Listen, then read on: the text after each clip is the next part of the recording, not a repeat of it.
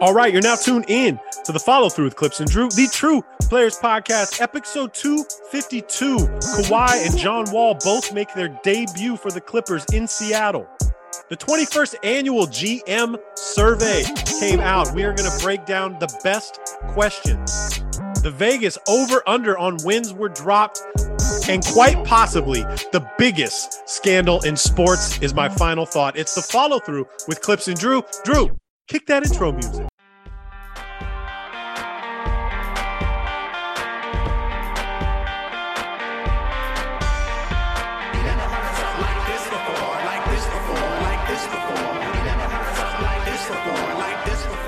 What up, podcast world? What's up, everybody? You know what it is. You know where you're at. It's the follow through with Clipps of Drew, the True Players Podcast, episode 252. I am pumped for this one, Drew. I have my broccoli chips from Trader Joe's. They sound, I know, absolutely disgusting. so bad, but they are delicious. Uh, I got my ice cold iced tea, like I always do. I'm yeah. just, pre- I'm pretending like these broccoli fries are like Doritos. There you um, go they they're not bad, Drew. If if anybody listens to the show is Trader Joe's, uh, you guys know I love it. It's not yeah. a bad snack if you like the crunch. You know, you need a little... and it's it's a lot. It's got to be a lot better for you than uh, than Doritos, right? 190 calories for the bag. That's nine grams of fat. No, low carb. Clipps is low carb now. Uh, you know, ever since I stopped drinking, you know what it is. Hey, uh, I'm stoked. Preseason is finally here. Uh, we got to yeah. see a lot uh, of the players we haven't seen in a long time play last night. We got Kawhi, we got John Wall, we got Jamal Murray back in Denver, MPJ, Benjamin Simmons, Dame, AD. Everybody's back. Everybody's ready to hoop. Uh, I'm going to start with the Clippers. Uh, I was shocking, right? Yeah. But uh, the Kawhi debut in Seattle was awesome. Uh, the city of Seattle showed up and showed out last night. It was a sold out crowd. Uh, Ballmer hyped the crowd like only Steve Ballmer can do. It was pretty awesome. There was there was a lot of Sonics jerseys there. There was a lot of Portland yeah. Trailblazer jerseys there. A lot of Clipper jerseys there. Um, they brought out the Supersonic legends. They had Detlef Schrempf. They had uh, you know GP was sitting courtside. They had Shawn Kemp. And let me tell you, man, time has not been good to our boy Shawn Kemp. Has not been good to our guy Shawn. Uh, they had the legend George Karl there, and then of course yeah. the godfather of Seattle basketball and Clipper legend himself, uh, Jamal Crawford was sitting courtside yeah. as well. I think Lenny but, was there too. Lenny Wilkens. Lenny was sitting there. He was courtside. They brought it all out. I mean, Seattle yeah. went all out for this. Ballmer, if you haven't seen what he said before the game, go out there and listen because uh, he he was just hype as hype as he can be. Uh, had a great shout out to the old owner, old owner of the Sonics, uh, mm-hmm. who was mm-hmm. his mentor and really good friend. And you know what, dude? Just get this fucking city a basketball team. Get them yeah. a basketball team. Coming. I think that's the nice part. It's, it's only a, we're a, we're a few years away. I think you know there's a lot of rumors and all this stuff, but I think it's pretty. You could go ahead and put it down. Like if if if any uh gambling sites are taking prop bets on where the, the expansion teams would go, put your money on Seattle. It's going to happen. Well, it has to happen. They have this billion dollar arena too. That's like, like just, just yeah. They redid it. They redid the whole thing. It looks it's, great. It's beautiful, and I you can just tell, yeah. again selling out for a preseason game is is pretty awesome. And just everybody was so hyped. I mean, obviously everybody was coming to see Kawhi and John Wall and just have a basketball game in Seattle. But I, I got a bone to pick really fast before we get into the preseason. Um, and I know Clipper Nation feels me on this.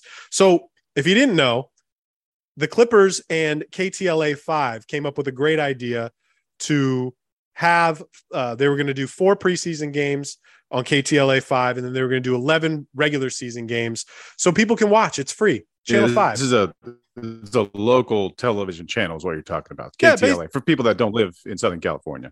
Yeah, basic cable. You're able to watch the game. I was kind of hyped on it back in the day. You know, Clippers used to be on KCOP channel 13. We had some games on channel 5 as well. So I was all for it. So, you know, I have like 20 different streaming services. I have everything. I got Hulu, I got Peacock, I got DirecTV live stream, I've got Paramount Plus, I got Amazon Prime, I've got it all. And when I go to watch the game, I go to DirecTV, there's no chance. There's two. There's four. There's seven. There's nine. There's 13. There's no five, Drew. No five. so I'm like, okay, th- th- this this is not good. So uh, hit my boy Air Mag up. Shout out to Air Mag. I'm like, bro, how are you watching this game? Where's it at? And he's like, I can't find it. So, anyways, I get the KTLA app. Okay. And he's like, that's going to be, that'll solve it. We'll get the t- KTLA app on the smart TV, got yeah. the app, immediately blacked out. Like they, they, they, they did not oh. uh, estimate the amount of people that are going to try to watch preseason. Game. This was for the first game against the Spanish team or the Israeli team, excuse me. Right. Yes. Uh, and and they just didn't. I'm sure they didn't think about how many people are going to be on their app trying to watch this game, so didn't get to see the first game. Had to watch oh, highlights. And, Drew, you know me, bro. Wow. I was livid, right? So is this a bad omen to the Clippers season clips that you don't start with their me, most important season of all time and and you're blacked out and the and the Clipper fans are blacked that can't watch it? Can't don't see the return of Kawhi? This is bad news, man. No, this is KTLA completely fumbling the bag. so and what's funny is Air Mag the next morning sent me a sent me a text, which was a tweet from Bally Sports saying from here on out, the Clippers will be on Bally Sports. So KTLA yeah. messed that up, but they still had the game last night, which is the Kawhi Leonard debut. It's all I cared about. I wanted to see my boys. I want to see everybody fully healthy on the court. I got the KTLA app. It's running fine. It's live. They're talking talking about the Clipper game tonight. In a half hour, we got the Clippers versus the Portland Trailblazers. They're doing pre games. They're doing all this right. Seven thirty comes along. Cooking in California comes oh, on. No. It's this woman cooking in California with special guest Martha Stewart. I said, you guys got to be shitting me right now. Oh no. Long story short, KTLA, you're done. I'm over you. Thank God for NBA League Pass for whatever reason got got to let me watch the game last night, even though you're not supposed to, because right. Lakers and Clippers are both uh, blacked out when that happens. But anyway, I wonder if the league adjusted that. Like, I wonder if that got back to the the the broadcast team of the NBA and they allowed for the the local fans to not black it out. Plus, the game was in Seattle, so maybe there was some sort of loophole that because the Clippers weren't at home, they were allowed to do that. But either way, I it sounds like it saved the day. Well, I think it's funny you say that because I now it's making sense because the KTLA logo was in the top right mm-hmm. during the league pass broad- broadcast. Mm-hmm. So maybe maybe they just let that roll. Either way, I got to see the game. We got to see Kawhi debut. Uh, he was slated to play nine to 14 minutes. He played 16, three for eight field goals, 11, four, two, and two. Uh, and in, tr- in, true Kawhi fashion, was showered and in street clothes after halftime. Was yeah. literally changed out of the jersey yep. in street clothes. Um, it was really great to see everybody, man. We got to finally see John Wall. Uh, everybody, yeah. everybody played last night except for like Terrence Mann took the night off. Marcus Morris was having a child, another child. Uh, oh, congrats. Yeah, Jason Preston didn't play last night, but at the is end of the healthy? day, is he supposed to be able to play? Preston? Yeah, Preston. Is he back from the Achilles? Yeah, Preston played in the first game against uh, the the Maccabi. Oh, played did. in that game, and then I think they were just trying to get everybody else some burn uh, yeah. in last night's game. But hey, man, I was impressed. I got to see, you know, John Wall came off the bench. I mean, the Clippers had a really horrible shooting night. It was it was pretty bad. Uh, mm-hmm. John Wall had 14 minutes. He was one for four, one for one on three. He had five dimes. Uh, I thought he was a little passive in his minutes, like he gave up uh, drives for for some kickouts. Which you know, again, you haven't played in an NBA game in a year. I was expecting some rust. Um, yeah. We saw that everywhere. Yeah, bad I shooting, mean, bad shooting and rust was happening all over the place. Oh, air balls were everywhere, bro. Yeah, air, yeah. Uh, Reggie was two for seven. Norm was one for eleven. Brandon Boston Jr. three for eleven. But did you get to watch the boys last night at all? I got to well because the Laker game was on at the same time, so I I did I did what I thought was was the pertinent thing. I knew you were going to catch the Clipper game, so I figured, hey, let me catch the Laker game. So I didn't get to see the first quarter where all the action was. I got to tap in a little bit uh, to see the bench guys run around in the second and third quarters, uh, but that was relatively useless. I mean, a lot of guys on the floor that aren't necessarily going to be on there during the regular season, and I did see, of course, the uh, the highlights. So it was great to see Kawhi hit that three with Nurkic. First shot of the game, dog. Wet. Nurkic is playing off him for some reason. like all Kawhi's been doing is stationary jump shooting for the last whatever months. Mm-hmm. it's like maybe get up on him, make him go around you a little bit, test that, test that knee out. But uh, yeah, I got to see that one drop. I got to see John Wall's bucket go in, and yeah, it's uh, you know, it last night was so much fun because all like so many teams were were playing. So we're seeing highlights come from all over the place. Uh, and it is, it feels good, man. It feels good. We got we got actual hoops happening. It's exciting, even though it is, you know, the fleeting moments that we all get from our from our starting units out there. But oh, it was I think awesome. like Luke, Luke played like six minutes, hit one yeah. three, then he's out for the night. um, you know, this is the time to overreact during the preseason because we're going to overreact to a couple things that happened this week. Yeah. But uh, look, man, I was obviously I was excited about Kawhi. I was excited about John Wall. Paul George looked great, looked extremely fluid. He had an interview prior to the our first preseason game that I posted on our page where he is. I mean, Drew, this guy's locked in. He said, I am locked in. I know what our assignment is. I know what my assignment is. We are all locked in to try to win this championship. So I'm pumped. But what I wanted to see in this game, um, I wanted to look at Mo Brown. I wanted to watch Diabate and I wanted to see Amir Coffey. Those are the three guys yeah. who uh, I'm really curious about. Moses had a really good first game. You know, he's 7 2. The guy move, he's athletic. Uh, he had a really good first game. I mean, we won by 40 in that game, so yeah, it wasn't really saying much. And then in, in this past game, yeah, I mean, he was pretty bad, pretty bad, fouling all over the place, a little too eager to get the ball. Diabate, man, I want to talk about really fast. Um, they're really high on him. Two percent body fat. This guy's been staying in the gym. Uh, he does everything right. Mike Fratello had mentioned that like the guy that he reminds him of is AC Green, and I know a lot of people might not like that comparison, wow. but when I know when Fratello says stuff like that, you know, and then discusses why he says that he's like, look, AC Green kept all point guards in front of him, uh, had a great nose for the ball, made all the right plays, the smart plays, uh, played his role, knows how to rebound, block shots, athleticism, like all of that. Now Diabate obviously is a little more athletic than AC Green, and but bigger. I thought he he's had bigger than AC Green too, right? How how tall is he? I think I think he's legit six nine, right? Yeah. Like, oh well, that's AC was right there. AC was he, right look, there. he looks bigger though. Like he does. He looks taller than that. Yeah. Mm-hmm. When I see him on the court, he looks closer to seven foot. He just made really great plays last night, yeah. and you know we need those. I I don't know who's going to get that final spot. I think we have to go with the seven two but Diabate might be going back and forth from the G League. I don't know, but I was really impressed with him. Um, but the guy I want to talk about for one second is Amir Coffey, the barista. Yeah. And, you know, you had brought it up a couple shows ago about how, like, you know, fourth year players, this is kind of when you come in into your own, right? This is you're you're you've figured out how to play the NBA game. You've been in the weight room, and this guy's been in the weight room. First thing I noticed, he's added 12 pounds of muscle. He's filled mm. out like well, Drew. And I know this is this is a long shot and he is a lefty but what reminded me last night of him was Ginobili okay? Yeah. the way he gets to the rack the way he finishes. He was huge for us in the playoffs or in the play in last year uh, when the minutes were were available for him. He was big yeah I think us. during the season too he he showed out really well when they gave him opportunities. Yeah. He he did. He just looks like a pro right now. And we've been really adamant about you know, drafting players, working with players, and turning them into players. And that's what we're seeing with Terrence Mann and we're seeing with Amir Coffey. I personally, I know this might be jumping out on a ledge right here, but, you know, we're talking about how important Kawhi and John Wall and Batum and Rocco and Norman Powell are going to be. I personally think that Amir Coffey is going to be getting those minutes. Look, Terrence Mann, Brandon Boston, Luke, uh, Amir are going to be fighting for this these very rare minutes that are going to come along. There's going to be and, you know, and Morris too. I think is going to be in that mix. Well, right? Mor- Morris Morris is going to start. He's going to be you our starting. So? No, he is. Ty came out and said it. Okay. Uh, at, at, least to start the season, he's going to be our our power forward. Uh. At, at the moment, but look, I was really impressed with Amir. You can tell that he's been working in the gym all summer.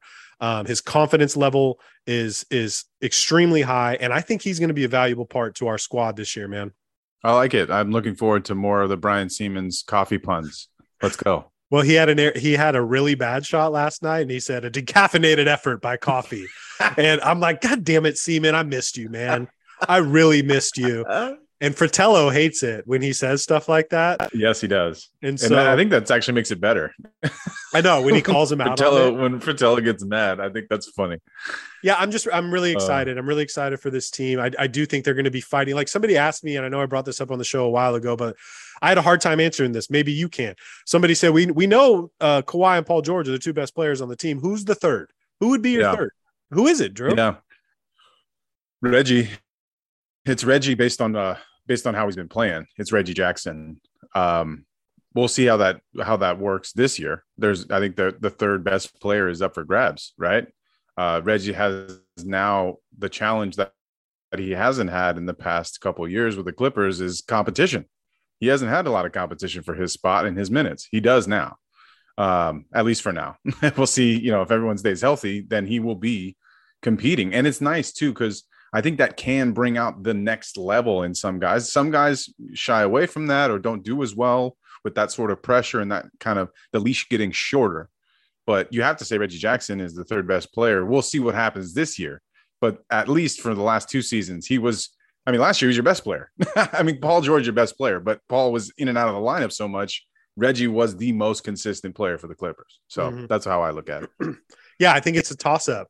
I asked yeah. one of my NBA guys today, like, who would you say? And he's like, well, it's got to be John Wall. And I said, is John Wall better than Norman Powell? Like, is John Wall better than Marcus Morris? Is John Wall better than Rocco? Like, I don't know. So it's a good problem to have. And mm-hmm. one last thing about the Clippers, uh, I know one last thing.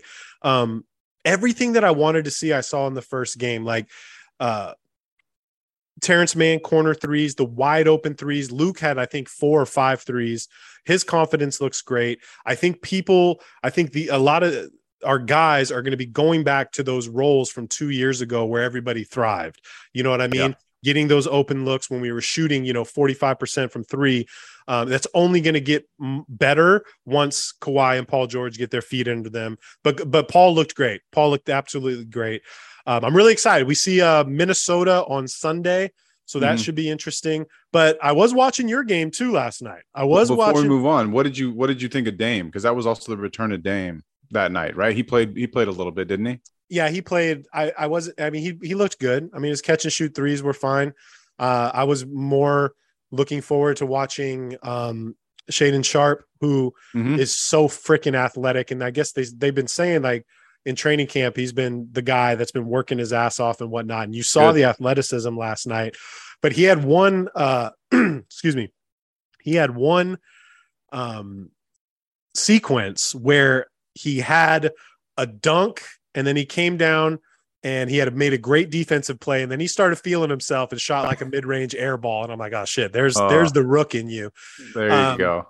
I'm more i'm more like looking at the portland team i'm looking at them yeah. and i'm like well they're just going to be this team. They're going to be this yeah, they're not going to be very good. They're not going to no. be very good this year. And no i mean but dame should get his buckets man i tell you that much. Well like, for 60 million him. a year. Yes. For, for 60 million take every single shot you got. I just right. don't I don't see the lineup. I don't see the backcourt of Simons and him like doing any better than they would, uh, you know, last season with with with CJ and whatnot. Now, mm-hmm. you know, I thought the addition of Jerami Grant looked really good. I mean, he yep. comes out and gives you some things that uh, they desperately needed, need. They've yeah. needed it for eight years.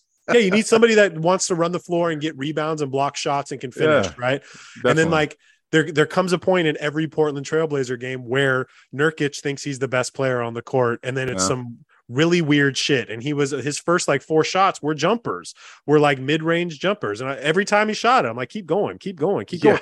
But it's good to have Dame back. You know what I mean? Yeah, no, definitely. I think last year was really weird with the abdomen thing for him. So I'm hoping he's past that. Uh, the league is better when we can see him play and when he's out there, even though the team is not as good as as teams that they've had, you know, in Portland in the past. Mm-hmm. Uh, but there, this this could be a launching point for them. Maybe not for this year, but looking to next. The Jerami Grant edition comes at the wrong time, unfortunately. Right, like like we said, it would have been great. Like three years ago, if you had Jerami Grant on that, three four mm. years ago, that's a, that's a monster team they got going on. That's a that's a really tough out. Uh, unfortunately for them, they won't. They, I don't think they'll make the playoffs this year. Uh, maybe they'll. Maybe it depend. I mean, if Dame goes off and has like an MB, MVP type of caliber season, then then who knows? He can vault them up. We've seen him do that time and time again. They can vault them up the standings, but the West is a little little crowded. Both teams. I mean, both sides, East and West. We have very good teams at the top of both of those conferences. So uh, good luck to the Portland Trailblazers. But yeah, man, I'm looking forward to to watching both of those teams, but especially the Clippers. I can't wait for the regular season to see Ka- see Kawhi and Paul George on the floor again. But as you did say, the Lakers did also have a game last night against our favorite preseason opponent, the Sacramento Kings, uh, and there's a lot to take away from this clips. So I guess maybe let me start from the top. Starting lineup, which is something that was very much in question. Uh, we got to see Westbrook and Nunn. Nice to see Kendrick Nunn in a jersey and, and dribbling a basketball. He looked good. Uh, yeah, looked great. Looked really mm-hmm. good. Uh, had some good strong finishes, good takes to the rim, and good dishes. Like moving the pick and roll really well, which actually kind of brings me to the rest of the starting line: Le- LeBron James, uh, Anthony Davis, and Damian Jones, as we thought it would be. And the Darvin Ham system is different than what we experienced with Frank Vogel, and at least for now, offensively speaking, I'm I'm excited. I'm a little excited about what we saw. The game itself was a travesty. The second half should have been canceled. Like they should have stopped the game at halftime. It was ugly. Uh, but we got out to a nice little lead. And the thing that is most intriguing, there's two things about the Darvin Ham system that I want to talk about. The first is the zero point guard. This is something I'm I'm calling it this because that's the way I can uh, easily address it and, and name it. Uh, something that he talked about just before the preseason starter was like the get it and go mentality. You grab it. If you're the one who rebounds the ball, you go. Right. That's the way that they're doing it, and and it's working in a sense because what it is doing is leading us into transition much faster. Whereas if we remember from last year, Frank Vogel was really trying to let the guys rest a little bit on the offensive end in a sense where we would we would we didn't have a lot of transition buckets. Now we all know smart uh, NBA fans know that transition starts on defense. So you have to play good defense and rebound in order for you to get into any sort of transition. Uh, but even still, when we got the ball out and and we were starting to move, people were cutting. Like Westbrook wasn't running back to go receive the ball. LeBron was not running backwards into the backcourt to grab the ball and bring it up. If AD got it, he was bringing it up. If it was, I mean, the only one that wasn't really doing that was Damian Jones, and that's good. We don't need him bringing the ball up. Uh, the second piece is the is the actual half court offense, and this is something that I had alluded to uh, when we were pondering uh, the, the the the what Darvin Ham had said about the usage of Russell Westbrook, more corner threes. Uh, we want to run the offense through Anthony Davis, and I saw that in a motion offense. So something I had talked about on this podcast was a return to something that Lakers fans uh, remember fondly, during the Phil Jackson era is the the triangle offense. And the triangle has has kind of been faded out of the game because of how fast it's being played now and how many three-point shots are, are being taken and the fact that we don't have Shaquille O'Neal under the basket, right? That so helps. Facilitates a different triangle. But what I will say is we did have a nice motion offense where guys were getting to their spots to set up the offense when we weren't able to get in transition. And we were running a system and it looked really good. We had multiple pick and roll options where with different ball handlers. Damian Jones setting screens, Russell Westbrook setting a, a, a, maybe two or three screens. I think I saw. I you know had to I had to rub my eyes a little bit. I get a little closer to television. Says that Russell Westbrook setting a screen? It looks like it was Russell Westbrook setting a screen. So uh, the corner three point shot for Russell uh, was not uh, necessarily a highlight mm. during this game, nor was any of our shooting, period. Like our shooting was terrible, except for the fact that we got to see Anthony Davis hit a couple threes. LeBron did not make a field goal. Oh for uh, 7. Yeah. And and and he looked very rusty, right? He looked like he so, didn't want to be there. He looked like he didn't want to be there. And I don't know why. I think the only reason clips um, that we had those guys out there uh, Russ and AD and LeBron is because we have something to prove. And I think Darvin Ham has something to prove as a new head coach. We need to show everybody, okay, this is different. It's not the same thing that it was last year. Uh, and I think that point was made pretty well during the first quarter of this game. We got out to a nice lead. Uh, granted, we were playing against uh, the, the Sacramento Kings, who I don't think are they, I think they're still kind of working out what their starting lineup will be and who the best five on the floor is at the same time and and so forth so on and so forth. So not the most stout opponent, you would say. Uh, and you would expect us to be out to a lead. But the thing that did work, clips, is is I like the motion offense. I like the movement of the ball. I like the movement of the bodies on offense. Our defense and our rebounding still need help, and we still need more shooting. Um, so those are the biggest takeaways that I had. And then the the last piece is to address the shooting. Um, Cole Swider, the undrafted uh, player rookie from Syracuse, pretty tall kid. I think he's six eight, maybe six eight, six nine. can shoot. He absolutely can shoot. That's the reason he's in a Laker jersey, and he's our he's literally is our only hope, other than AD and LeBron shooting very well, and then Patrick Beverley, who made his his debut appearance off the bench, one for five, um, huh? One for five last night. Okay, so I saw the one that went in, and that mm. looked good. It was actually, I think it was a dribble into a, a pull up. Um, but anyway, the the problems that we have are still quite obvious. We have no wing depth, zero. We have LeBron, and then it's Juan Toscano Anderson, who who could not hit the broadside of a barn with uh, his jump shot from three. Damian Jones actually took a three, but that we don't even that was embarrassed. He airballed it, and Anthony Davis was able to just put it in for a rebound. Um, but the wing depth is going to be an issue, and the shooting is still very much an issue. Uh, those two things we have to address in some way, but none of those guys, other than Cole Swider, who I just mentioned, can shoot. I think, and Patrick Beverley will do just fine. I think too, and LeBron and AD, we hope will will still. AD has to do better, but LeBron, we hope will still be a lot better than what he showed in his first game outside of that, bro, I think that's the biggest problem that we have right now. Russell Westbrook's fit during that first quarter seemed fine to me. It's probably the best, the most optimistic I have been about him being on the team. Um, and I think maybe I'll close it with that. And and I did you get a chance to watch? Of course, the Laker game. Yeah, of course. And my takeaways are kind of similar to yours, but like it's wild. I as soon as I turned on the game, turned on the uh, the Laker game, AD's getting hit with a tech. Okay. He's getting hit with a tech because he he went foul at the female ref. And you know, I'm going back and forth between Clipper and Laker. I'm going from iPad or I'm going from my my Mac to the TV watching both games. And so I immediately see AD get teed up. And I don't know what's going on with his hair yeah, either. That, that's just I don't know, bro. I don't know. I think it's preseason. That's pre- preseason that's preseason preseason flow for AD right there. I think it's the Brandon Ingram. And then like two, soon. And then, like two minutes into watching the game, I'm already seeing Russell Westbrook rock the baby to sleep. And I'm like, is it is this really what we're doing, Russ? First preseason game, you're already telling these dudes they're too little and rocking them to sleep. Come on, bro. Because it was against De'Aaron Fox and it was from the corner. So this is all good things. You're totally right. He does not need to rock the baby to sleep on the first made layup no. of the season against virtually no defense. No, I thought he was going to miss a layup. Also, by the way, he went up with his left hand, and I thought that was going to be a brick. Well, you know, I'm pulling for Russ too, and like he had two yeah. dimes in a row, and I'm like, there you go, Russ. Yeah. Yes. And then you rock, and then you rock him to sleep, and I'm like, all right, I'm over you. Um, I think I noticed exactly what you just said. I thought the transition offense was great. And I think if you have guys like Russell Westbrook, you need legs to run with him. I love Wenyen Gabriel. I've told you this for a couple years.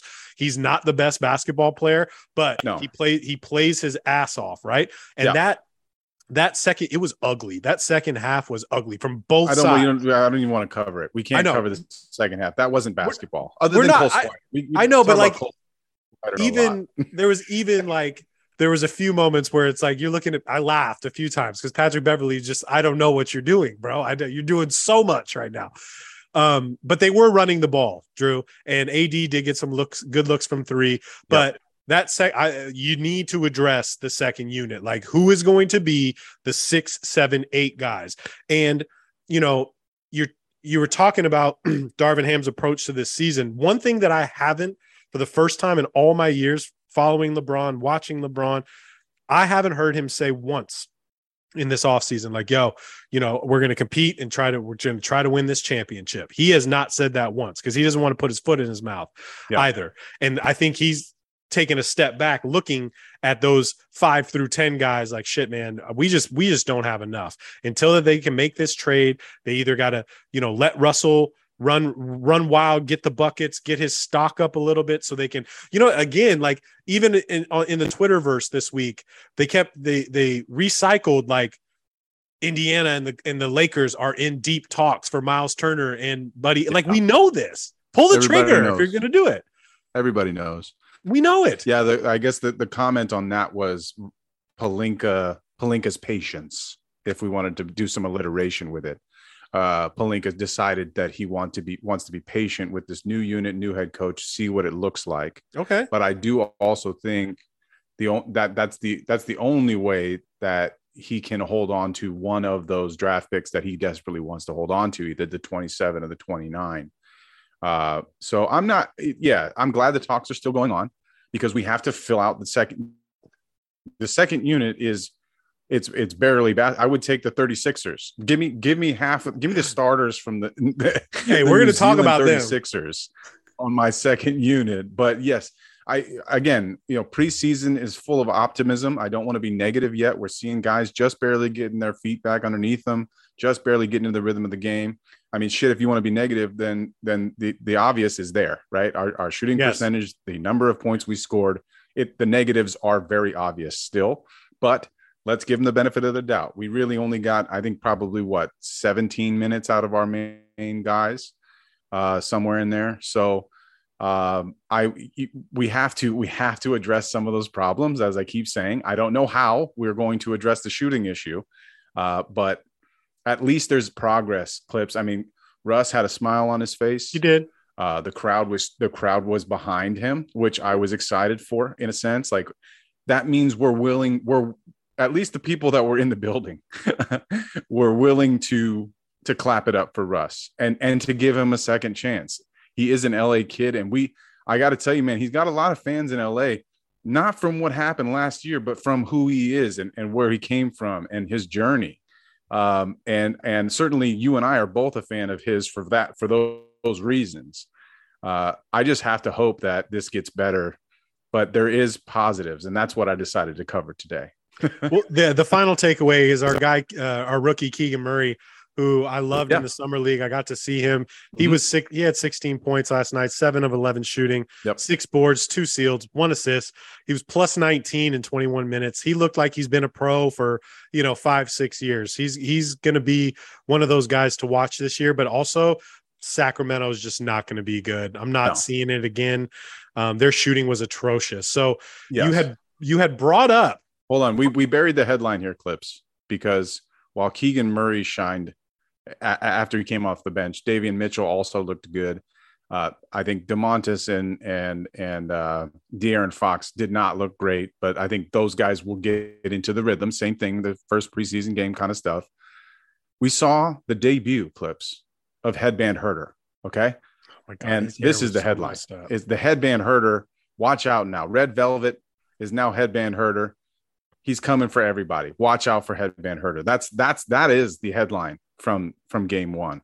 Well, do you think Headband Huerter, aka Red Velvet, and Dellavedova, do you think they are the homies on the squad? Do you think that you think it's those two versus everybody on the it's on the quite team? an age gap between those guys. I don't even know if Huerter knows who Dellavedova is. Probably no clue.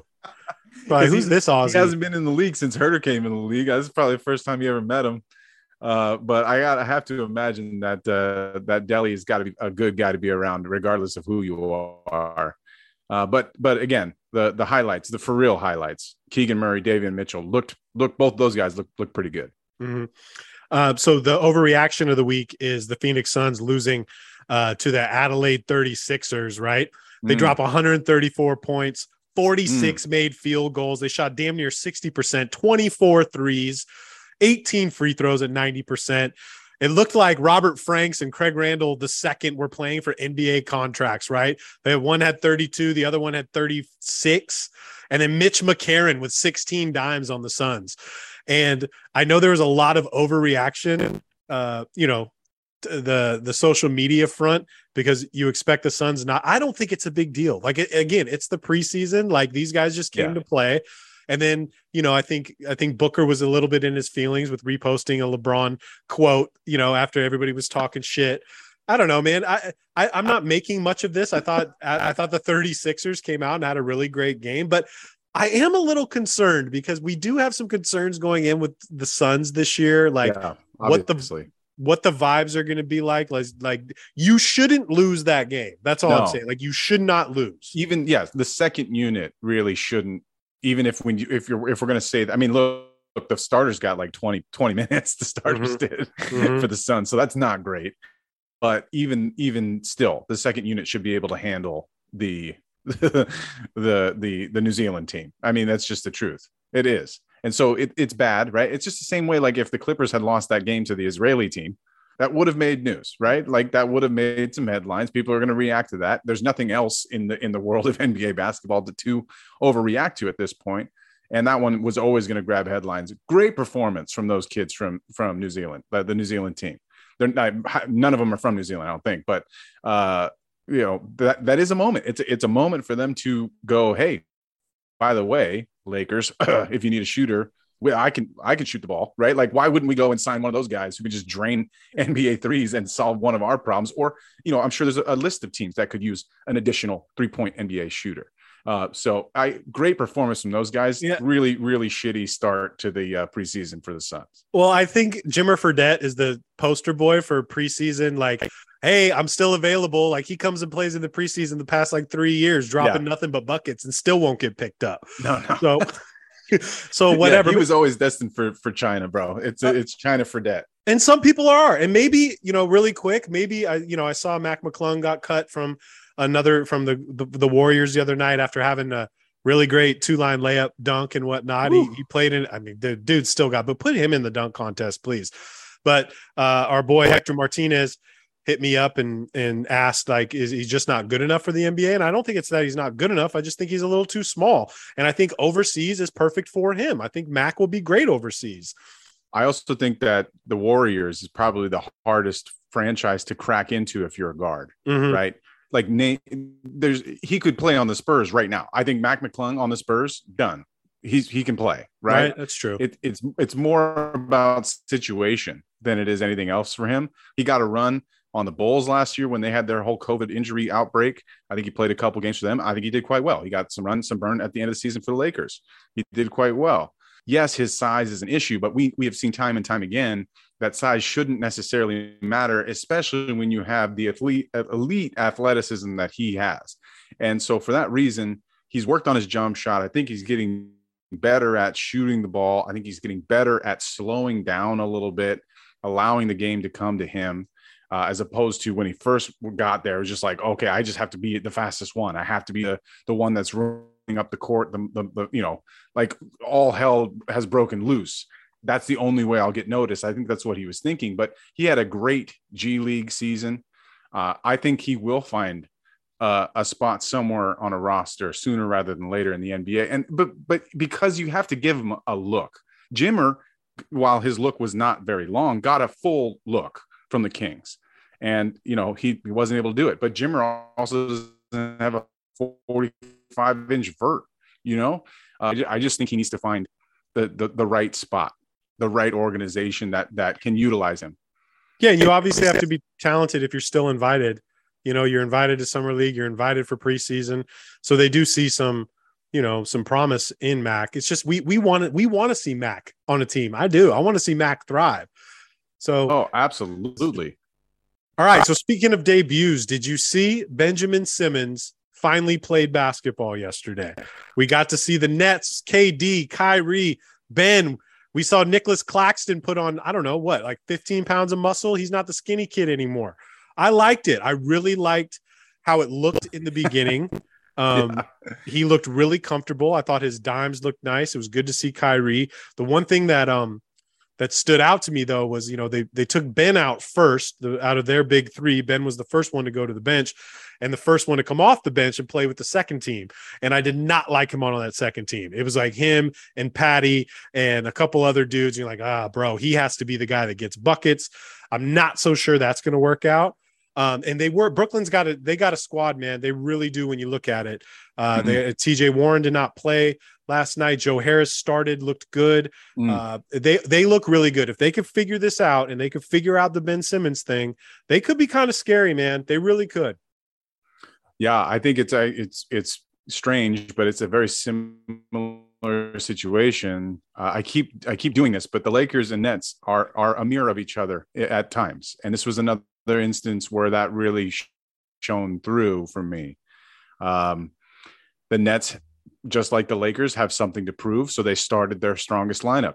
Whereas the team that they were playing against, the 76ers, no Embiid, no Harden, like they had uh, Tobias was out there and it was just, you know, it was not, it was not their strongest unit. And that being said, the Sixers were winning that first quarter, that first quarter exchange it was great to see Ben Simmons play basketball.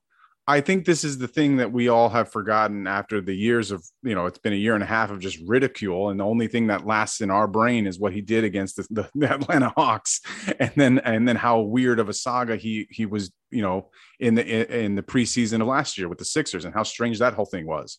So it's great to just have him shed that skin, right? Get out of that and like we're into the new. We're on to a new page here, in a new chapter, if you will.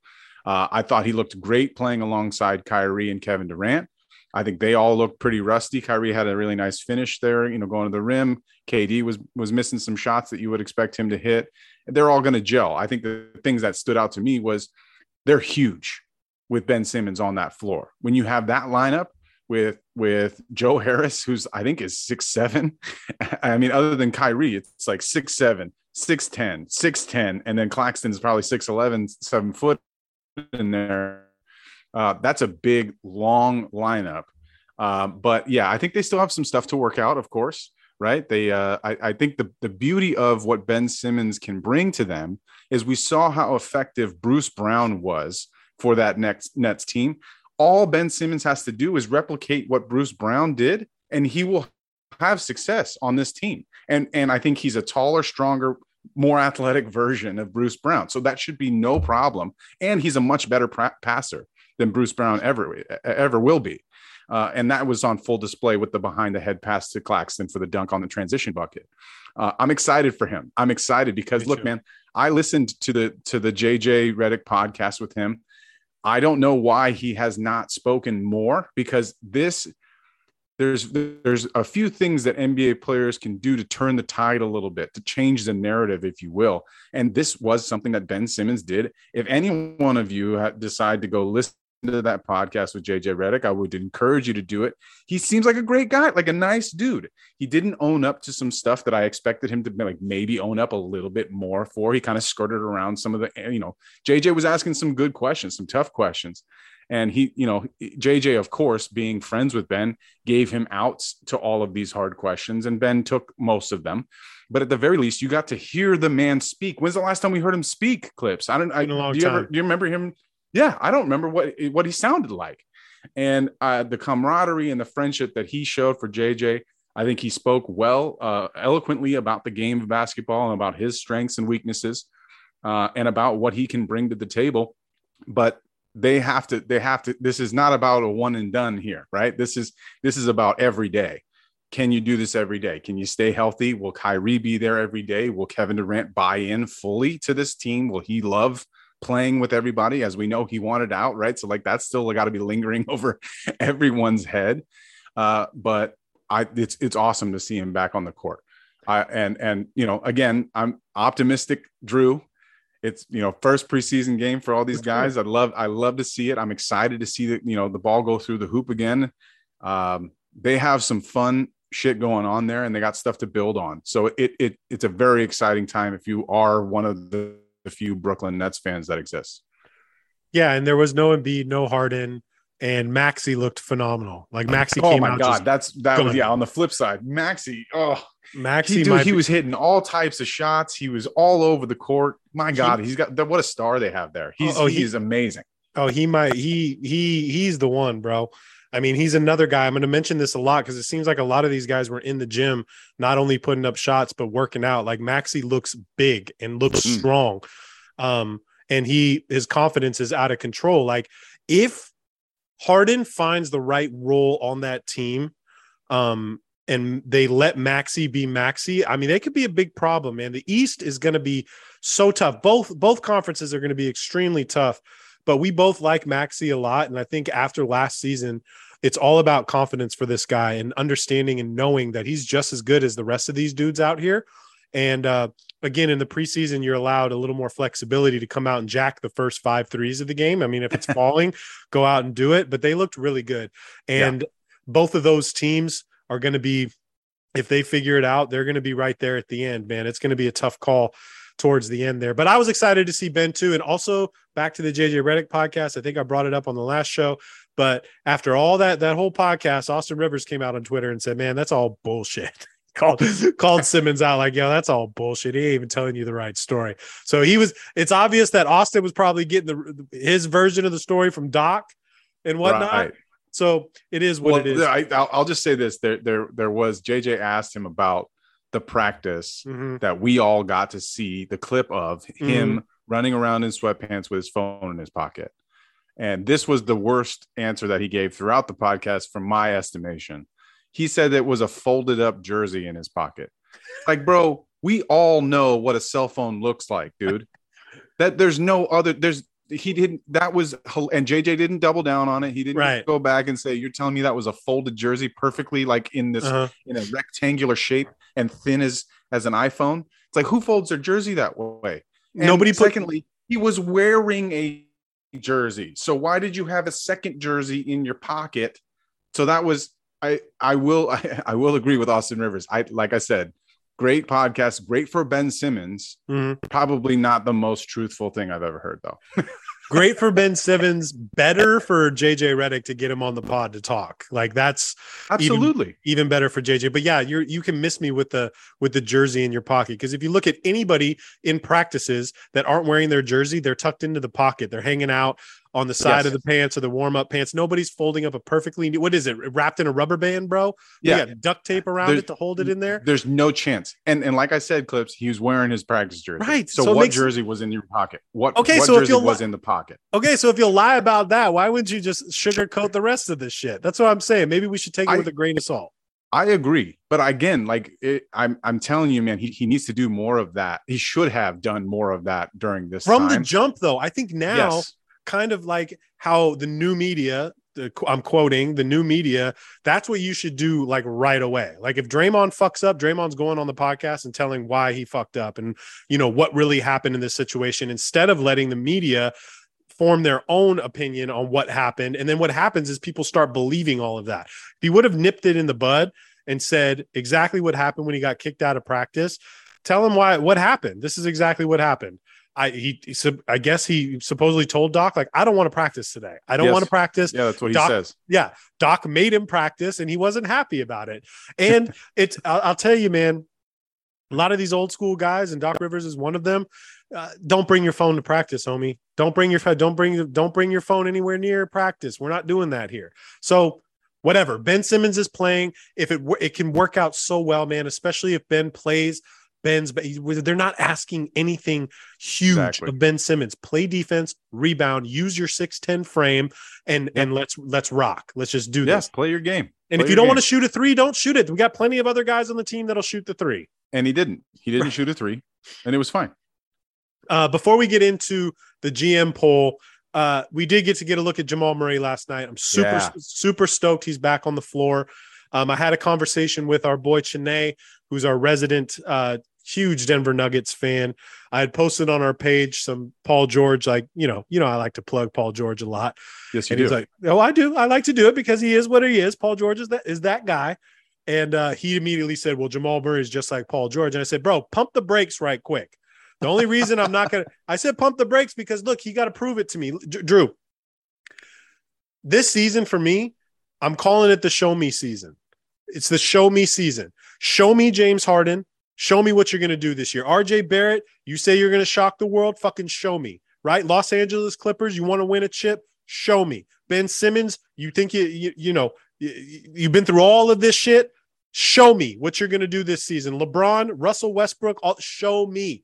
Show me what you're going to do. Jamal Murray is fully capable to be an elite NBA player, be in the same conversations. Two years ago, he is in the same conversation with the best guards in the NBA. And I, me, you, and a lot of other people are very scared of Denver because fully healthy, they they are. They, I, you know what, Mhm. dude? I'm also getting so scared or so sick of saying fully healthy. Like we get it.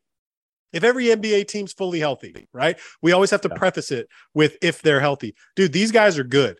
Yes. And the, the the fact that that Jokic got them as far as he did last season without MPJ and without uh without Jamal Murray uh and then picking up guys like Bruce Brown that th- these guys are going to be nasty man. I'm Mhm. really excited for Jamal Murray. He is fully capable of being one of the best players in the NBA. You just got to show me. It's been a while, man. You got a lot of catching up to do to do because you Yeah. know over this past year a lot of players have gotten better. So I want to see it. I want to see what he's capable of doing. It's not a slight at Jamal Murray at all. I'm just happy he's back in Denver and Chennai and all their fans. You should be really stoked Jamal's back.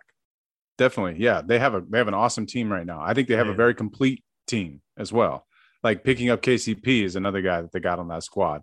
that will really help. they, had to, yeah. they had to let Will Barton go, which was probably really sad for a lot of Denver fans because he was he's been there for a minute and he and he put in he put in the time and the effort.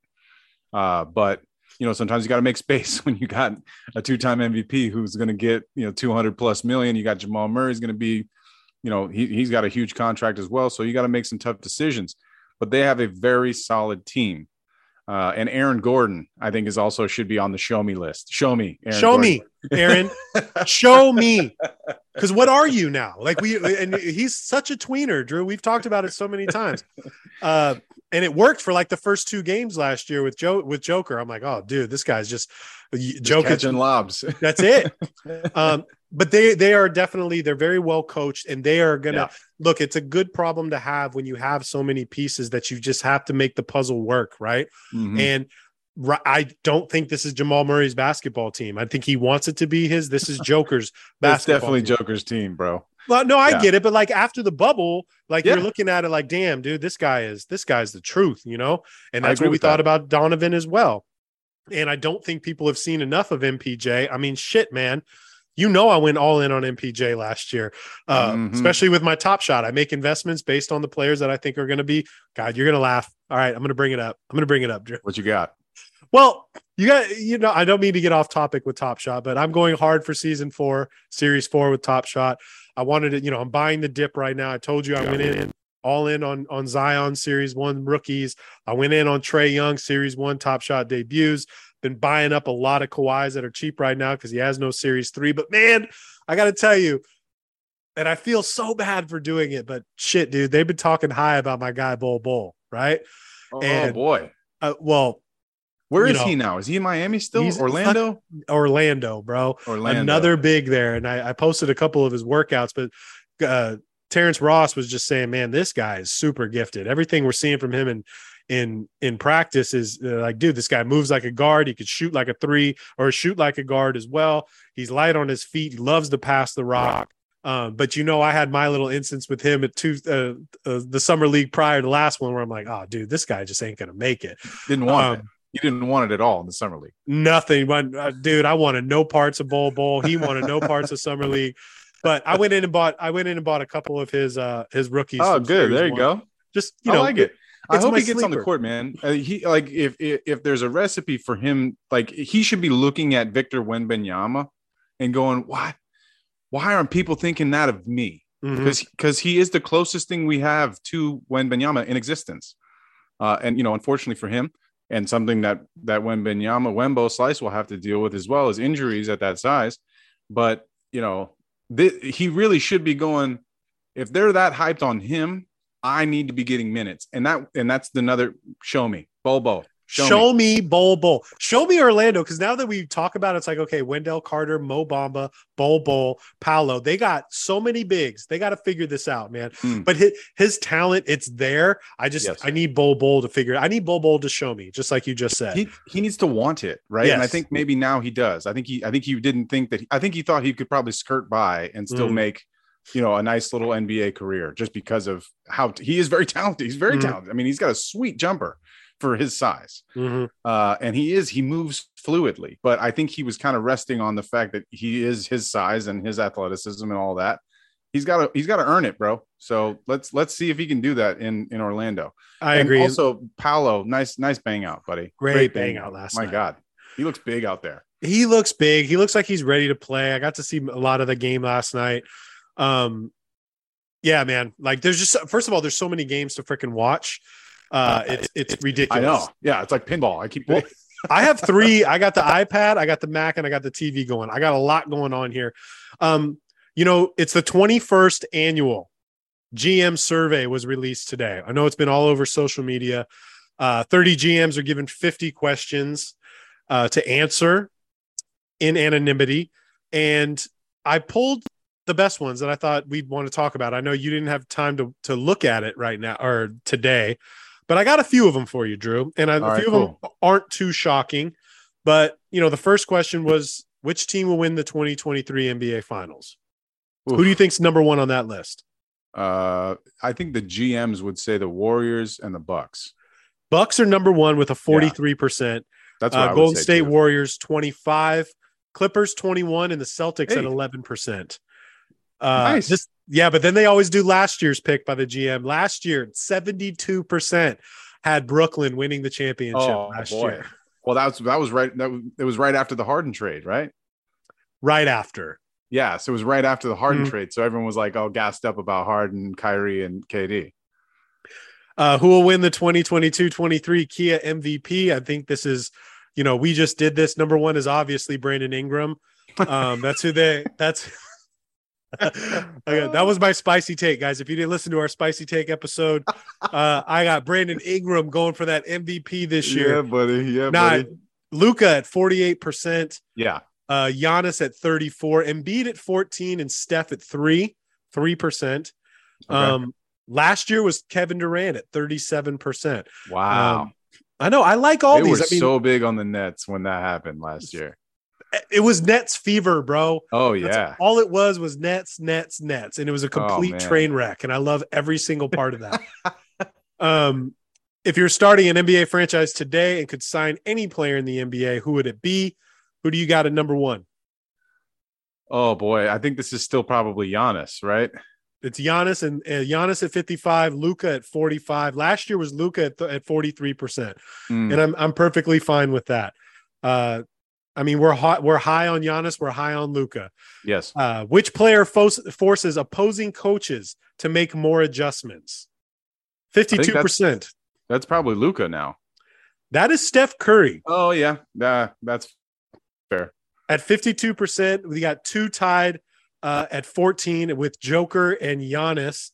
Embiid's at seven percent, and Luka's at seven percent. Um, last year was Steph Curry at twenty-seven percent. So yeah, I forget I still forget that that he can qualify for that one. It's obvious it should be because you have to do so much to try and stop him. So I, I totally get it. Yeah, I, I think you can plan like you can plan better for Giannis. Like you you know what you're gonna get from Giannis. Yeah. Like He's not running around seven screens. no, no. There's way more switching involved when it comes to Steph. Um, I thought I thought this was really interesting. Which player is most likely to have a breakout season? You and I did this Yeah. in our podcast. I had Cole Anthony. Uh, who do you think number one player to have a breakout season amongst GMs this year? Is it Dame?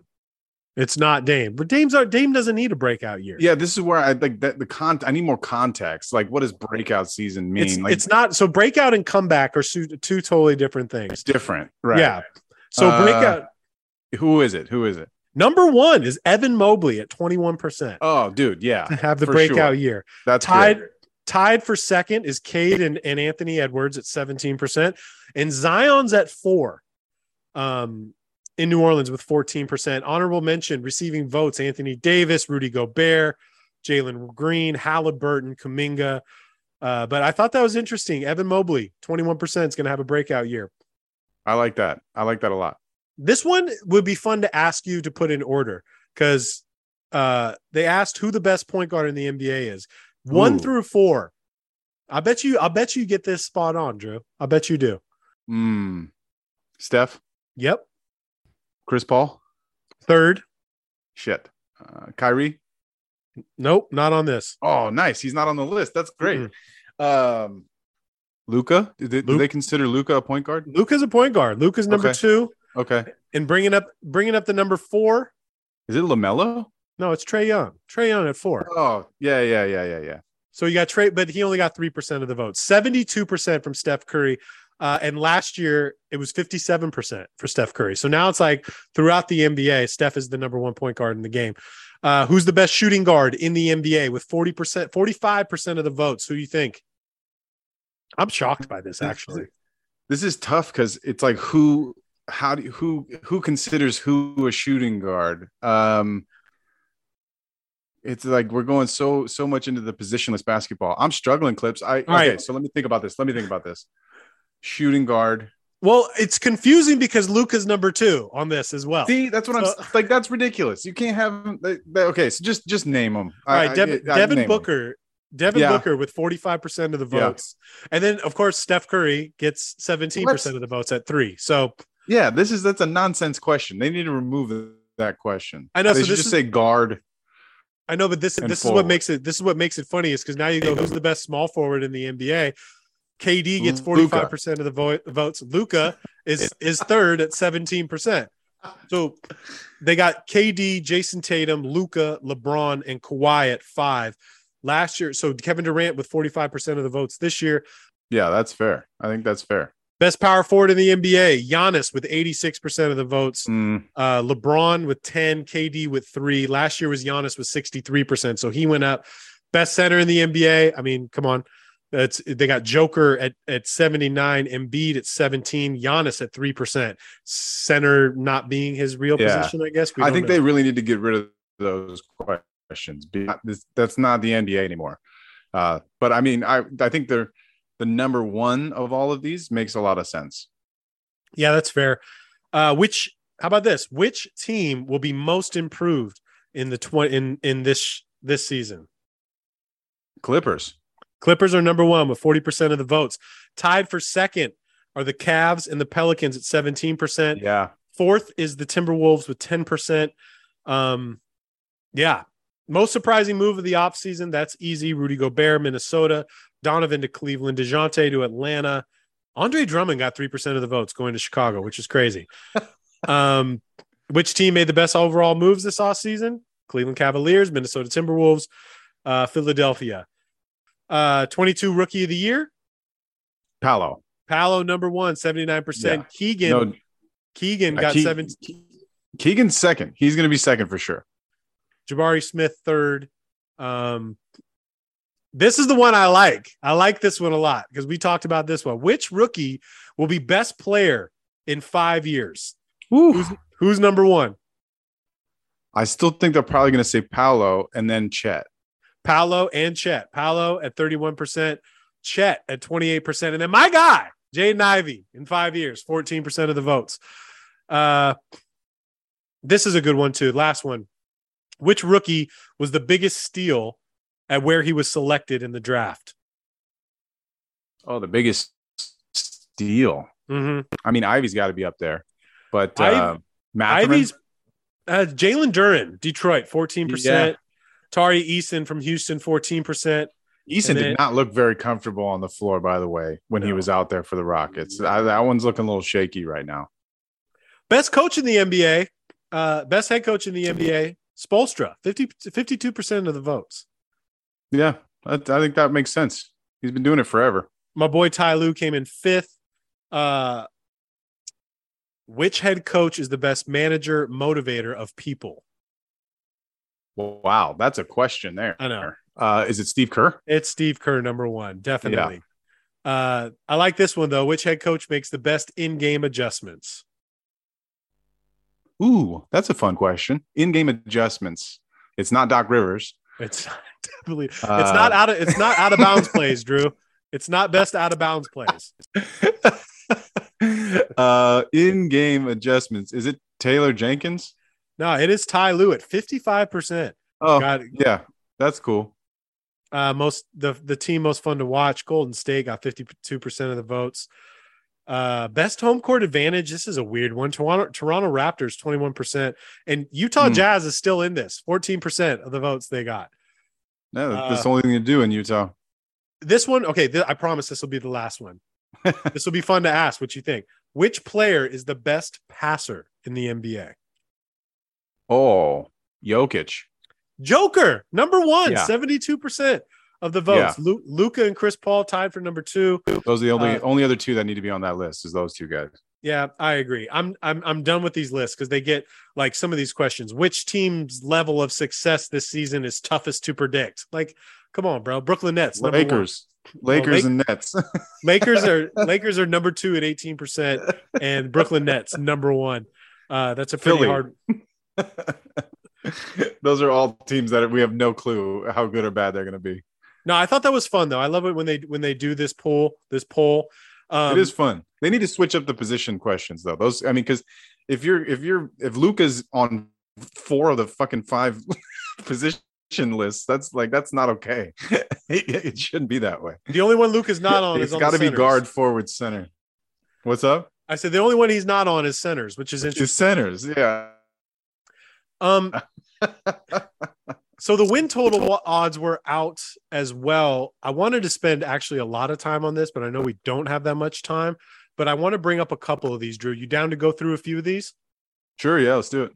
I, I think the number one shocked me, Drew, and it's Boston Celtics at 53 and a half. They're the, they have the best odds at winning 50 or their odds of winning 53 and a half games. I'm shocked, especially with everything that came out this past week. You and I really aren't sold on them right now. I'm, uh, I'm about to call Midwest Max and have him put a bet on that one on the they, under. On the under of 53, right? Oh, yeah. Yeah. I yeah. think, I mean, I 53 so it's definitely doable. It's doable for them. But that's uh, with with all the the new stuff going on in there. All it takes is a you know a roll of the ankle for Tatum or Brown, and that number becomes completely out of reach.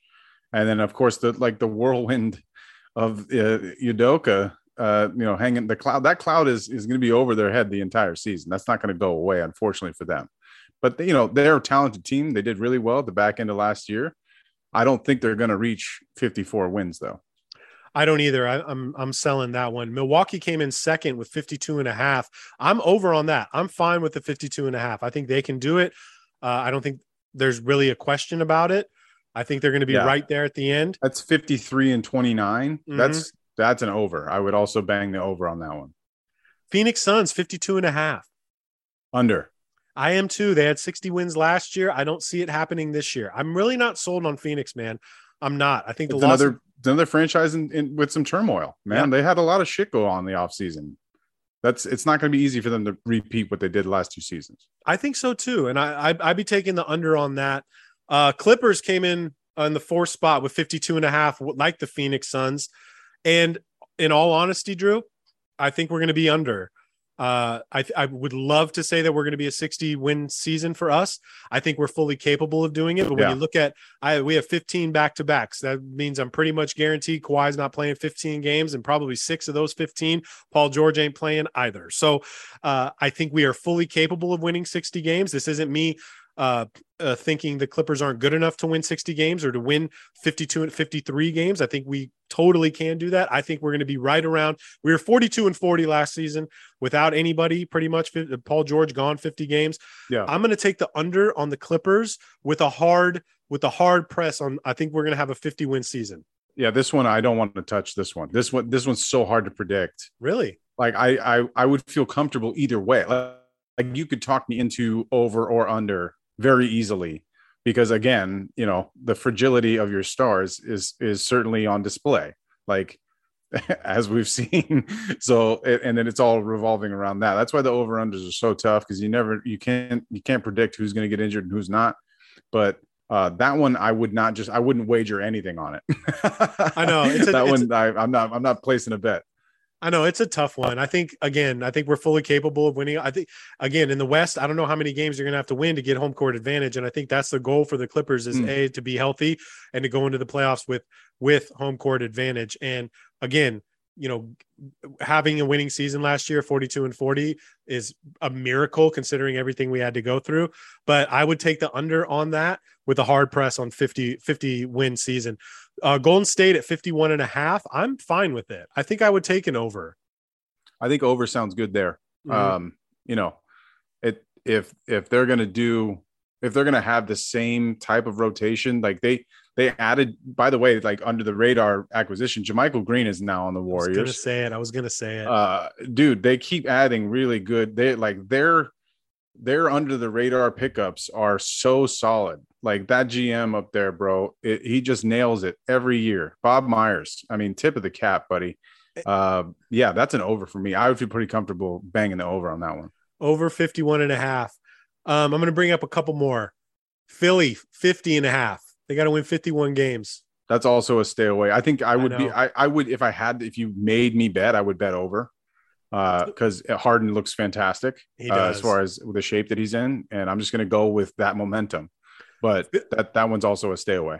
Philly and Brooklyn are both 50 and a half, and I can't call it. I literally can't. The Brooklyn one's the same thing. It's like whatever the Lakers and Brooklyn numbers are, I'm not, I'm not touching that. I mean, I, unless the Lakers are super high. If the uh, where, what, what's the Lakers? We're gonna, we're gonna get to them next. I want to okay. make a comment though.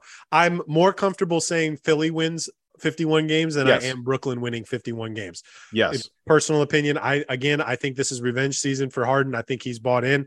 I think he's going to be huge. Even seeing Maxey yesterday, we forgot that they got yep. PJ Tucker. These guys know how to win, and uh, I like it. So, gun to my head, I'm taking Philly at 51 wins. Brooklyn don't want to touch it. Yep, same. Um, all right, we'll go to your Lakers then, man. We got Lakers at 45 and a half. You got to win 46 games.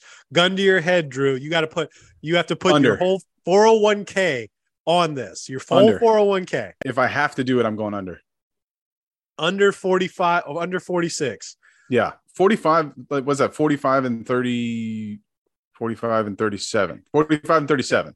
44 and 38. That it that that sounds actually relatively good. Like that's a good result for us. you know, like if we hit 45 wins, I'll be happy.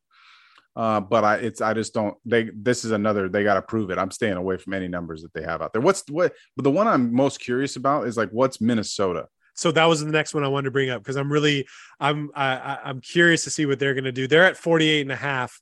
Um, Ooh. and I don't know if I want to touch this. I had an interesting stat. That's a good number. That's a really good number from Vegas odds there. I that's a tough number.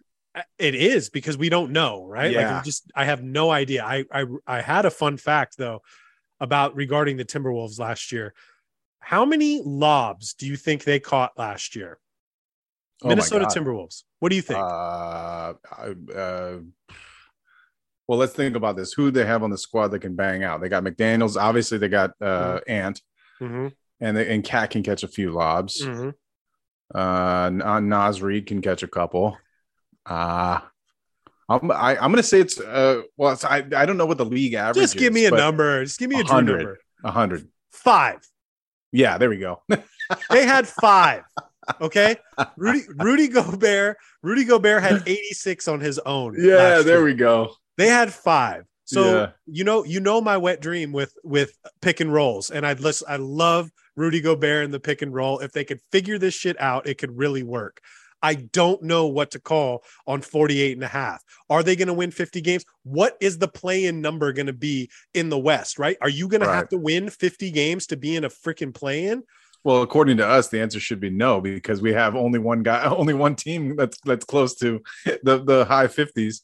Uh, I think because of the competition around the league, because of the competition around the league, it the, it's going to be really hard to get a team into the 60 win category this year.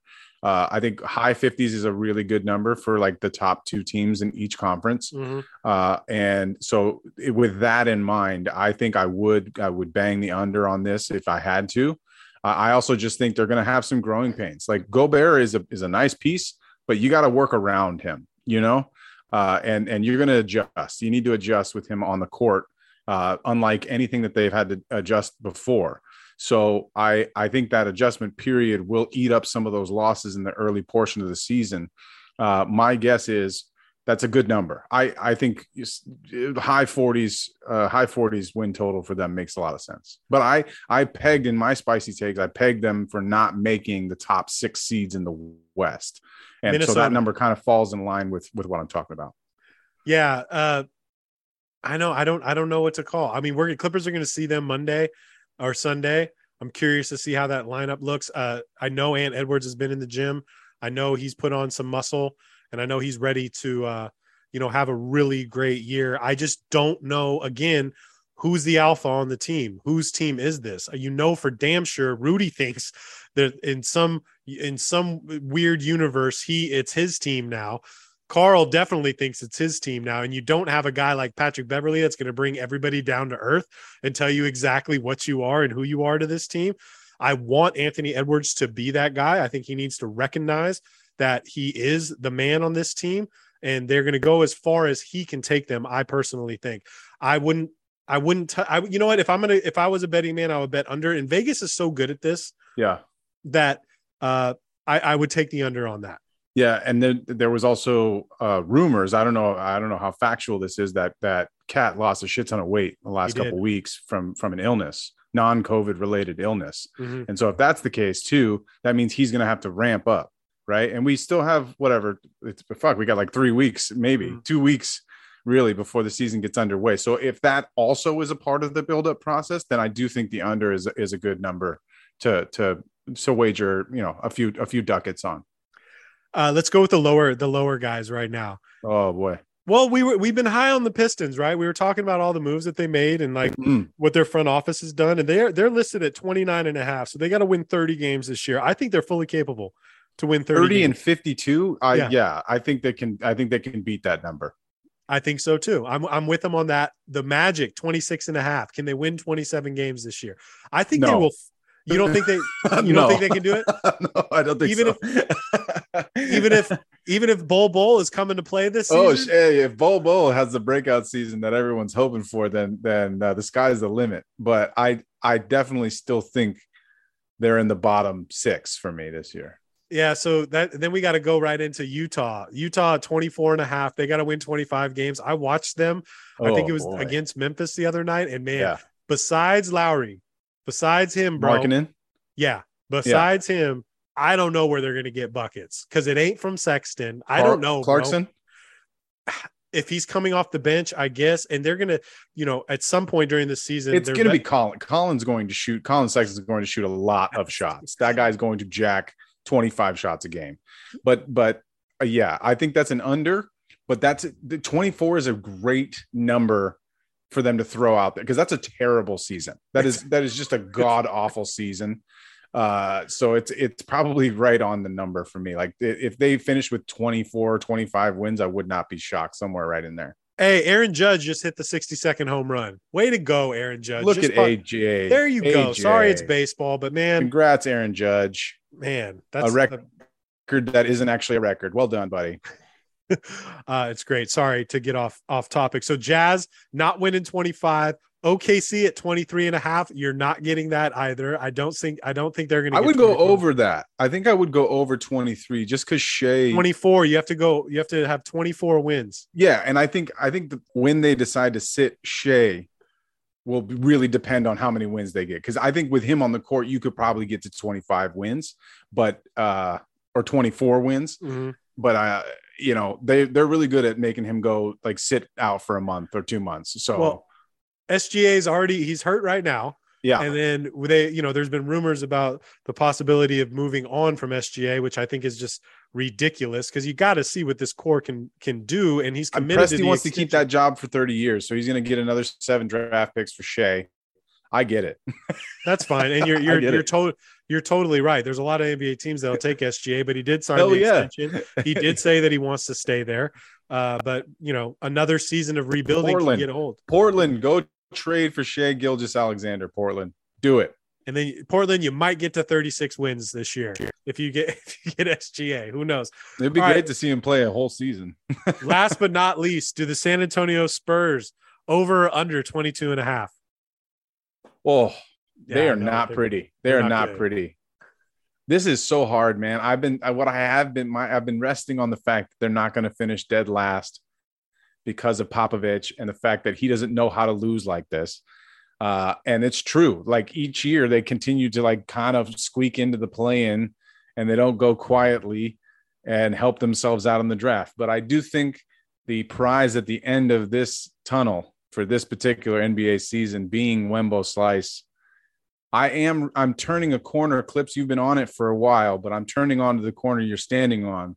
I would love to see Wembo go to San Antonio, learn from the great Popovich, get Timmy D in there. That would be awesome. So I'm I'm I'm I'm hoping that they finish last. I have no fucking clue how many wins they're going to get though. They're not good. They're they're not good at all. And if you want to see Wembo, he's he's playing G League Ignite tonight. Yep. Uh, ESPN two, which should be an interesting game to watch. But yeah, Him back to the Scoot. Spurs. Him and Yeah. Scoot Henderson, right? Yeah, the, Yeah. the number one and two right now. Those are the guys. Yeah. Um, really quick on the Spurs. Like I've never seen Popovich so uninspired going into a season. Like his comments and press conferences have just been gold. Yeah. And- I'm here for the paycheck. I'm just here for the check. And I know he's bullshitting a little bit. I mean, he's he's still going to be coaching, but you know that they want um they definitely want Wembo over there. And I think I think I think we're all going to be shocked at what team actually gets the number 1 pick, right? Like we're always under Well, this, this is the thing. All they have to do is be in the bottom three. Right. All they have to do is be in the bottom three, and everyone at that point has the best odds, which is also why those over unders for the bottom teams are so tricky because they, they don't have they, they can keep winning a couple games as long as they're staying within that bottom three. Mm. uh, it's really hard to call who's going to have the most or like the least wins in that sense. Uh, but as, as, we've seen, man, that bottom three does not guarantee you uh, a one, two, or three pick. So it'll be nah, a hell of a, a, It'll be it'll probably be the most watched uh, draft night uh, lottery lottery lottery night, not and draft maybe maybe draft night too, but the lottery night in a, in a while. Oh, I am I am fully diving into San Antonio being the worst team in the NBA. When Jakob Poeltl is your best player on the team, we got some we got some issues, man. I, I'm totally there with you, bro. I mean, Josh Richardson's probably honestly, Josh Richardson's probably their best player. That's not saying much. No, it's not. All right, let's get final thoughts. We have NBA games to watch tonight, Drew. I need your final thought. Give me one. Okay, final thought. Um, uh, your boy, the reigning champion of my fantasy football league, started the season three and zero, oh, flying high, highest scoring team in the league once again. And last week, my entire team shit the bed. I had one touchdown for all of my players, all of my players, and and Lamar Jackson is my quarterback. I am a genius. I know. I know. I did it again. I have Lamar Jackson. I got Stefon Diggs, and I got Saquon Barkley all on my team, and those were all top three. They were one ranked number one in each of their positions in fantasy football. And Clipps, I got I got shysted last week. So this final thought is mostly about me venting. I need to get this off my chest because my wife is sick and tired of me complaining and yeah. yelling at the TV about my fantasy football team. So I got to do it to all y'all, and I apologize. Lamar Jackson, Stefon Diggs, Saquon Barkley, fucking Khalil Herbert, uh, Deebo Samuel had a good game for me. That was so I had two touchdowns, but that was Monday night, and I was already losing by 40 points. Let's pick it up here. What are we doing? What the fuck are we doing? Okay, let's get in the end zone. Josh Allen, throw my guy the ball. Throw Stefon Diggs the ball, baby. He comes down with it. He goes to the end zone with it. Lamar Jackson. What? What was that? All right, that's my final thought. Let's go. It, new week. We're firing back up. I'm three and one. I'm, I'm second in the league now. I lost my number one ranking in my Ooh. league. I hate it. We're bouncing back next week. Let's go. Let's go. Miami Drew, Sharks. The, the title chances are diminishing. What's going on, bro? You got to defend your chip. I'm I'm three and one, and there's only one other three and one team. I'm pretty confident still. I still have the best team in the league. It's not a, without a doubt, but I can't have another drought like that shit again. Well, at least you didn't go, have. Boys. At least you didn't have Tua, man. I don't even want to talk about that situation. That's, oh, that's just, what a travesty that was! Those guys need to be fired. Somebody fires somebody. Fire all of them. Well, some one of the doctors did get fired, so good. that's good news. But two steps yeah, back. That was that was atrocious, atrocious. So while you went to fantasy football, I'm going so mm. far off the board, Drew. So far off the board right now, but this was something that I I felt needed to be talked about. Do the names Chase Cominsky and Jacob Runyan bring up anything for you? Do those, do those mean anything to you? Uh, is one of them Frank Kaminsky's brother? No. Then no. Yeah. Uh, I did not either. Chase Cominsky and Jacob Runyan. All right. These two guys are like the bad boys of angling, of fishing. Okay. Whoa. Okay. These, these guys have been winning money, boats, hundreds of thousands of dollars, 300K, brand new boats. These it's a big deal in the angling community. I'm not are these part, are these like bass fishermen? Are we talking deep sea fishermen? These are, we, are walleye walleye fishing. Okay? okay, and it's a big deal. So at the Lake Erie walleye fishing tournament this past weekend, these guys won again. Right now, the reason why I'm so bringing they're team, this, they're like a they're like a duo. They decided to team up, and I'm you're gonna understand why in a minute. Uh, they decided to be a team, and like I guess it's a big deal to like you know, uh, go halves on taxes and on boats and on uh, gas for the boats and all this thing. Like you find your team. I don't know the ins and outs of competitive no, fishing. I don't either. I don't. Yeah. No. Um, but I found this really interesting. Now, again, these guys have won. They've been winning tournaments, hundreds of thousands of dollars. They're a big deal, right? And so they just won again the Lake Erie Walleye Fishing Tournament. And these walleye fish, these walleye fish or whatever, their average weight is always four or five pounds, right? And these guys pulled in whatever. I didn't see their their total haul or whatever. But you know what? This and when you get your fish, they come in and get weighed, and they come in to get weighed, and these fish are weighing like seven, eight pounds, right? And the guy running the show is like, "Yo, something's up, something's up with this." So he opens up the fish. There is lead balls in the fish. These guys have been listen to this, bro. They gut the Whoa. I want everybody to go to the video. Just Google Chase Cominsky and Jacob Runyan. All right.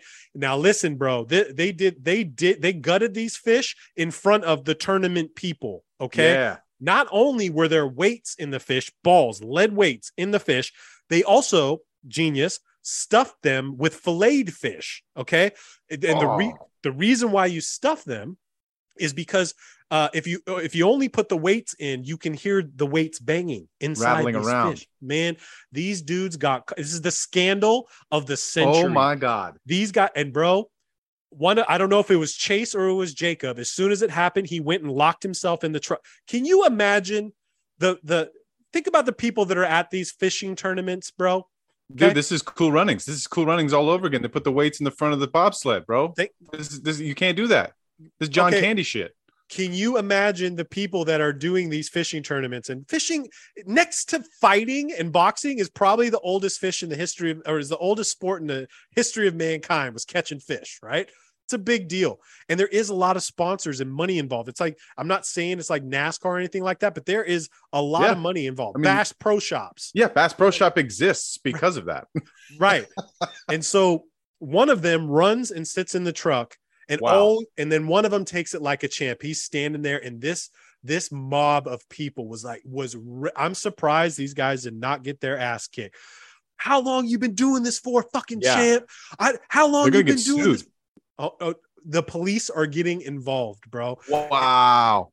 I was so sh- I want you to I'll send you the link when I'm done. But I'm what like, you know what? scandal. What a scam, what scam artist too, dude. That's what I'm saying. Like Dude, It's- that's so fucked up. it's what it's so messed up, bro. And they're gutting these fish in front of you. And these bro, every fish that they opened, the the crowd just gets angrier and angrier Oh and God. angrier. And this, I don't know if it's Chase or Jake, but he was taking it on the chin, dude. I'm surprised that they that Wow. these guys didn't get their ass kicked, man. Um, it, it was a shock to me. Fuck those guys, dude. I mean, but also like, how did the how did the judges just think to do this? Like, how are they not doing I- this forever? from Or the this was like a catch and release thing. no, from the articles that I read, people have been because you. It's not like um It's like corking your bat. Well, okay, yeah, I guess, but like nobody was really suspect of Sammy or Mark Aguirre, Mark McGwire corking their back because they hit home runs. Like they do this all the time.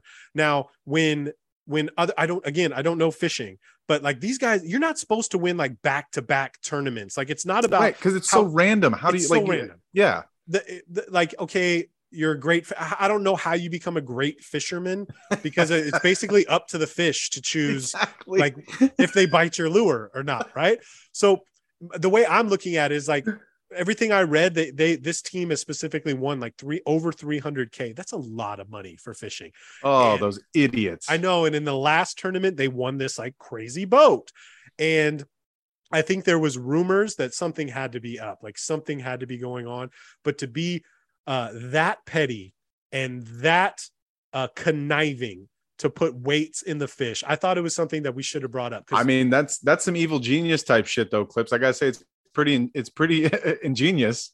Uh, but uh, I, I I have to I have to say that it makes no sense that these judges are now just opening the fish because I just maybe I'm uh you know uh, a little cynical individual.